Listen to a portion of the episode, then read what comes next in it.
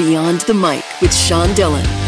We're joined on the start line by an award winning journalist with Polk, Emmy, Peabody, OPCA, and DuPont Awards in her collection of accolades. Her memoir, No Ordinary Assignment, is now out. We welcome author Jane Ferguson. Hi, Sean. Jane, let's go beyond the mic. This book came out of the many choices you had early in your life, some of them painful, some triumphant.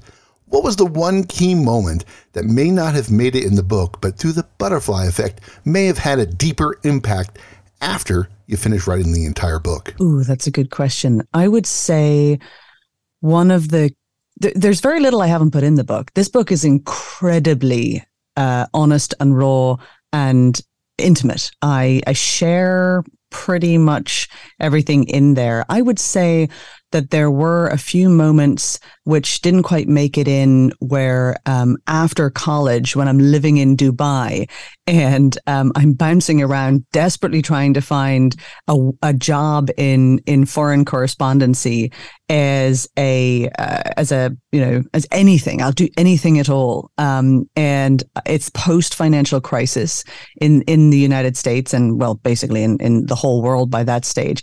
And so you know, we had a lot of news organizations that were running absolutely broke. And so I would say some of the some of the work that didn't make it in there were some pretty uh, pretty hairy trips that I took freelancing for CNN in places like South Sudan and and and several trips to Somalia where I'm basically covering the conflict in Mogadishu and um, and there's there's there's a there's a lot of of pretty hilarious moments where I really don't quite know what I'm doing, but eventually I do make it on make it on air and and, and sell my pieces. But you know, I mean, a lot of that ends up getting getting cut from the book because there's such a strict uh, word count. But I would say it was really in those moments that, for the first time in my career, I was actually doing the work. I'm running around uh, filming combat and I'm actually finding that I'm able to do it. And I think that was a moment where I, you know, I really, really felt like I had to be honest with myself. If I wasn't able to do it, if I'd been too scared,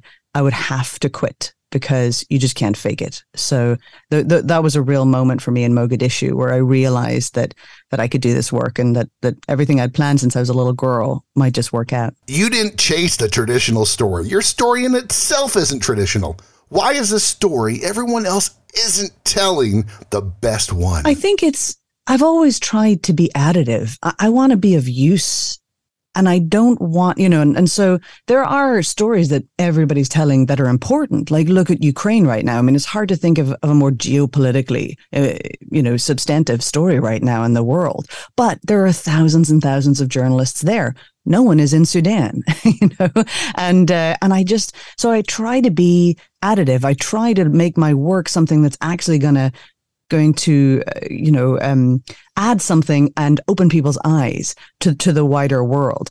I also think broadly, certainly when I was coming up, and it's getting a lot better now, but there was a chasing of the bang bang, you know, where we just want combat footage. And I spent more and more time in conflict zones. I started to realize, you know, the broader effects of, of conflict, whether it's on soldiers or on uh, civilian communities, it's it's so much wider than casualty rates in the field. So that's what interested me as well. I'm much more likely to be talking about, you know, the economic impacts on people, societal impacts, you know, what what this is actually doing to a country. The book is No Ordinary Assignment, and journalist award winning journalist Jane Ferguson joins us beyond the mic for the Rocking Eight. All this is, Jane, is eight random questions. Answer with the first thing that comes to your mind. There is no pressure. Okay.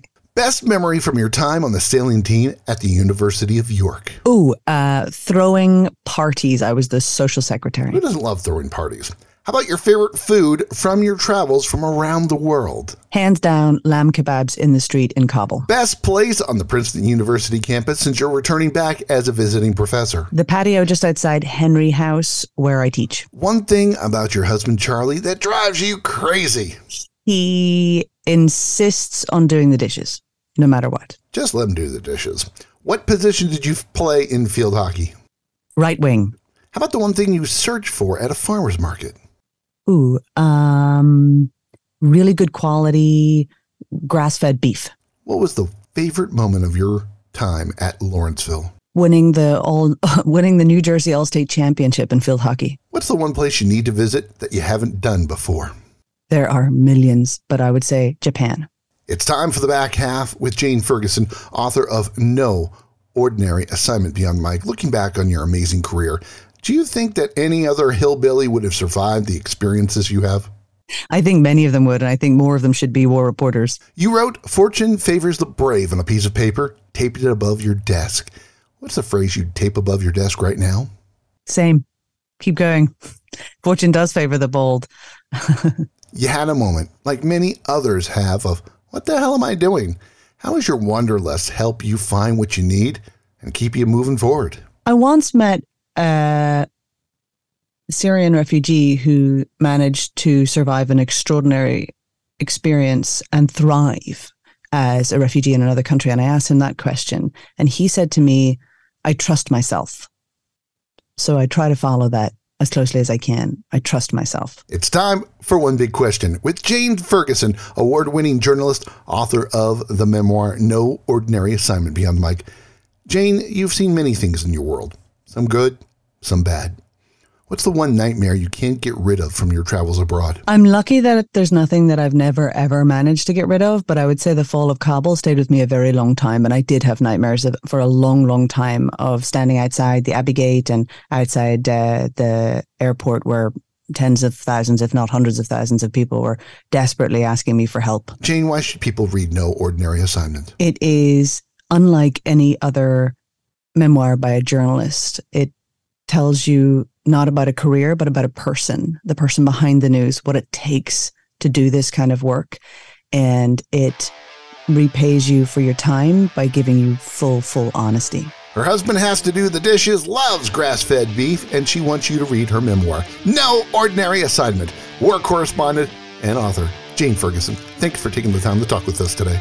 Thank you. And that, my friends, is a Beyond the Mic shortcut.